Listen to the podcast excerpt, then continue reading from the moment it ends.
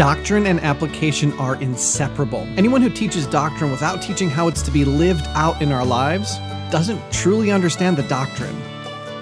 Welcome to Truth, Love, Parents, where we use God's Word to become intentional, premeditated parents. Here's your host, A M Brewster. Welcome to Season seven. If you haven't worked your way through our previous six seasons, I invite you to do so. Each season is packed with biblically revolutionizing truth for your parenting. So, speaking of truth, and in celebration of Independence Day, and in preparation for Season seven, today's episode is all about how your family can be set free, truly independent from the world, its system, and its consequences. So, let's jump right in. Last year on Independence Day, in episode sixty-eight, we learned that we really shouldn't want to be independent from some things. Yes, there are sinful things and dangerous things and wicked things from which we should strive to be independent, but the reality is that no one is ever truly, completely independent. We're all dependent on something. If you haven't heard that episode, uh, make sure you check it out. But in our dependence on God, He wants us to be free from many things. So in John eight, thirty-one through thirty-two, we read, "So Jesus said to the Jews who had believed Him, 'If you abide in my word, you are truly my disciples, and you will know the truth, and the truth will set you free.'" God wants to free us. He wants to free your family. And we love God here at T L P so desperately, and we also love your family so intensely that we want to participate in that emancipation. So today I want to look quickly at how we're freed and from what we're freed, and then springboard into a summary of the focus for Season seven. As we already read, Jesus is talking to a group of Jews who have believed on Him. They have a relationship with Him, but they still don't understand everything perfectly, so Jesus is teaching them. And the first lesson they need to learn is that God wants to free us, but that freedom only comes through one thing. Again, verse thirty-one reads, "If you abide in my word, you are truly my disciples, and you will know the truth, and the truth will set you free." Working backward through the verse, we see that freedom comes through truth. We spent a lot of time talking about truth in our Mirrors Christianity series, and then again in our Speed Parenting series that taught us how to use the Mirrors Christianity when we don't seem to have enough time. And we're going to talk about it a lot more, Lord willing, for as long as the Lord gives me breath. It's the first word in our title, Truth, Love, Parent, and there's nothing more important than truth. In fact, at church, I'm going to be doing a six-week series in the book of Jude, and it's all about the war for truth because it is so incredibly important. There is no successful parenting without truth. It must be the foundation on which our homes are built. We must be willing to fight for it because it's the only thing that can save us or our kids. So we know that truth frees us, but how do we know that truth? How do we, how do we get that truth? So as we work backward through verse thirty-one, we see that Jesus' words were the truth. If we abide in His word, we are His disciples, and we will know the truth. You see, this isn't simply a question of knowledge. You can know a lot of things that you don't live out in your lives, but that truth isn't going to set you free. Jesus says we need to abide. That word means that we're setting up camp. We're not going to depart. Now, what's the consequence of setting up camp? Well, it means that we're going to be His disciples. It's going to affect our lives, and people around us are going to notice it. Jesus said that everyone would know that we are His disciples if we love each other. It should be an obvious thing. It's not merely head knowledge. Listen, doctrine and application are inseparable.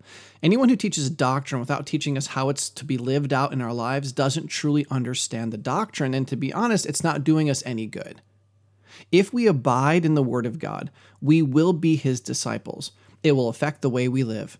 That's knowing and living in truth, and then and only then will the truth make us free. Do you want your children to be free? Do you want them to experience truth independence? Well, it needs to start with grounding their lives in truth. Secondly, you must do everything you can to help them apply that truth and live it out in discipleship to Christ. This is going to require us to understand the topic that we discussed in episode ninety-four, train your child to stay with God. Suffice it to say, teaching them is not good enough. We need to understand the difference between teaching and training, and we need to help our children actually participate in the truth and interact with the truth as they hear it, abide in it, and allow it to change them. I would encourage you to listen to episode ninety-four to better understand our discussion today. It'll be a helpful addition to it. So, number one, truth in the form of submission to God's word is what sets us free. But from what are we being freed? Let's continue reading. Starting in verse thirty-three, we read, "They answered him, 'We are offspring of Abraham and have never been enslaved to anyone. How is it you say, you will become free?'" Now, it's important to note that this group of people who's talking at this moment are not specifically the ones who had believed, to whom he was talking earlier. Picture a large crowd of people, and while Jesus is teaching the believers, others are listening in. It's these people who are now asking the ridiculous question. Now, the question wasn't ridiculous because they wanted to know from what they would be freed. Uh, we want to know the same thing. The question was ridiculous because they're claiming that because they're children of Abraham, they were never slaves to anyone. Not only had the nation of Israel been constantly enslaved since Egypt, but at that exact time when the question was being asked, though, I mean, sure, they weren't technically slaves, they were under the control of the Roman, Roman Empire. Anyway, in verse thirty-four, Jesus answers them, "Truly, truly I say to you, everyone who practices sin is a slave to sin. The slave does not remain in the house forever. The son remains forever. So if the son sets you free, you will be free indeed. I know that you are offspring of Abraham, yet you seek to kill me because my word finds no place in you. I speak of what I have seen in my father, and you do what you have heard from your father." From what are we emancipated? God and everyone here at Truth Love Parent want everyone in your family to be freed from sin. And that makes sense. I mean, again, knowing truth doesn't merely free us. Abiding in it, however, being a disciple of it, frees us. As we turn away from sin and toward the Savior, we are freed from the power and the consequences of sin. Isn't that what you want for your family? Now, Jesus and this group of unbelieving Jews continue their argument. During it, Jesus is going to be accused of being an illegitimate child and being possessed by demons, and the Jews are going to continue misunderstanding what he's saying. But Jesus is going to give us some more clarity when it comes to understanding how to be freed by truth and what it looks like once we are freed from by truth. We're now just going to do a flyover of the rest of the chapter. Stay with me. This is powerful, okay? Starting in verse thirty-nine, "They answered him, 'Abraham is our father.' Jesus said to them, 'If you were Abraham's children, you would be doing the works Abraham did. But now you seek to kill me, a man who has told you the truth that I heard from God. This is not what Abraham did. You are doing the works your father did.'" The observation I want to make here is that, again, Jesus is tying our actions to our freedom. If they truly were children of truth, they would be acting like it and doing the things Abraham did. But their actions betray that they were still enslaved to sin and its father. Continuing on, they said to him, "We were not born of sexual immorality. We have one father, even God." Jesus said to them, "If God were your father, you would love me, for I came from God and I am here. I came not of my own accord, but he sent me. Why do you not understand what I say? It is because you cannot bear to hear my word. You are of your father, the devil, and your will is to do your father's desires. He was a murderer from the beginning and does not stand in the truth because there is no truth in him. When he lies, he speaks out of his own character, for he is a liar and the father of lies. And because I tell the truth, you do not believe me. Which one of you convicts me of sin? If I tell the truth, why do you not believe me? Whoever is of God hears the words of God. The reason why you do not hear them is that you are not of God." Okay, so here's a synopsis. Jesus says that if you want to be free, your life and the lives of your children are going to have to be characterized by the following. Number one, we will love Jesus. And don't forget that Jesus said if we loved him, we would obey him. Number two, we will love Jesus because he came from the Father, and we obviously will love the Father. Number three, we will understand Jesus' words. Number four, we will love to hear God's words. Number five, we won't want to do the things that conform to the lifestyle of Satan. Satan is a murderer who hates truth and lives a lie. Number six, we will believe everything God says. And number seven, we will hear the words of God. Moving on, the Jews answered him, "Are we not right in saying that you are a Samaritan and have a demon?" Jesus answered, "I do not have a demon, but I honor my Father, and you dishonor me. Yet I do not seek my own glory. There is one who seeks it, and he is the judge. Truly, truly, I say to you, if anyone keeps my word, he will never see death." Again, Jesus continues to explain what a truly independent life looks like. Number eight, we will honor the Father and Christ. Number nine, we will not seek our own glory. Instead, number ten, we will keep God's word. Now, to keep means to guard and protect, like soldiers keeping watch over the president. Now, before we finish off, please note that the only thing these people can do to contradict the truth that Jesus is speaking is to spit out offensive, hateful attacks. Does that sound familiar? Yeah, if you're interacting with somebody like that, you, you know what side they're on. A person who is free from sin and dependent on God doesn't talk like that.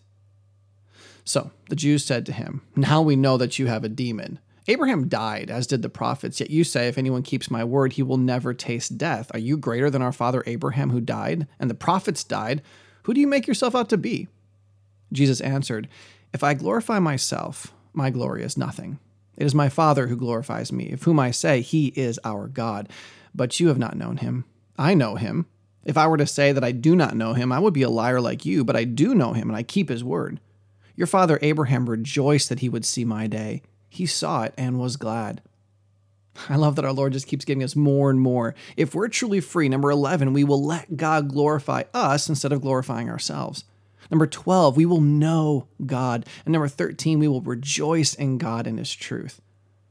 Now, before we finish up, let me remind you that our free episode notes are published on our blog, Taking Back the Family, and you can find that at truth love parent dot com. I'm going to format these fourteen points in a slightly more understandable way, a little bit more progressive way. I encourage you to download them, uh, share it with your family, teach them to your kids. Okay. Also, if you join the T L P family, you will receive an email every time we publish something new to our blog. That way, you're only a click away from it at any point. Okay, so let's look at the, the grand finale of this dissertation on truth and freedom. So the Jews said to him, you are not yet fifty years old, and have you seen Abraham? Jesus said to them, truly, truly, I say to you, before Abraham was, I am. So they picked up stones to throw at him, but Jesus hid himself and went out of the temple. Here we have a powerful I am statement of Christ. Here he openly claimed to be God, and the unbelieving Jews realized it and wanted to kill him for it. So what's the fourteenth indicator of someone who is freed from sin? We will stand for truth, even in the face of persecution. Can I say it again? This is what we want for your family this Independence Day weekend and every day thereafter. We want to free your family. So to that end, here's a plan for Season seven. Season seven is all about emancipating truth. Next time, we're going to talk about the specifics of being a disciple-making parent. That's how we give our children truth. We're going to discuss the sufficiency of Scripture. That's our source of truth. We're going to ask some very important questions about the importance and place of church. This is another vital channel through which God wants to work his truth. We're going to talk about your parenting Bible. We're going to study the five jobs of a parent. We're also going to talk about worship and the things that God commands his people to hate. It's going to be an awesome season, but I need to give you just one warning. Some of you may not automatically see how these topics will be daily applicable to your parenting. I know we just came out of a season that was super practical, daily life stuff, but remember what I said. Doctrine cannot be separated from application. These truths are desperately important to your families, my family, and we will definitely make it super applicable regardless of the age of your kids or the size of your family. So please share this episode so other families can join us in our journey to be truth-loved parents. And don't forget about the episode notes. I've included a link below. And never hesitate to send us an encouraging note, ask us a question, or share a concern by sending an email to team T L P at truth love parent dot com. We recently received such an email. It was sent through a submission form at truth love parent dot com, and it read simply T L P Zindabad. Of course, any of you who speak Punjabi, Urdu, Hindi, or Bengali know that a loose translation is long live T L P. Thank you so much for that encouragement. And another special thank you to Ray and Carolyn for their continued support for T L P. Their monthly gifts help us create this content and deliver it into your homes.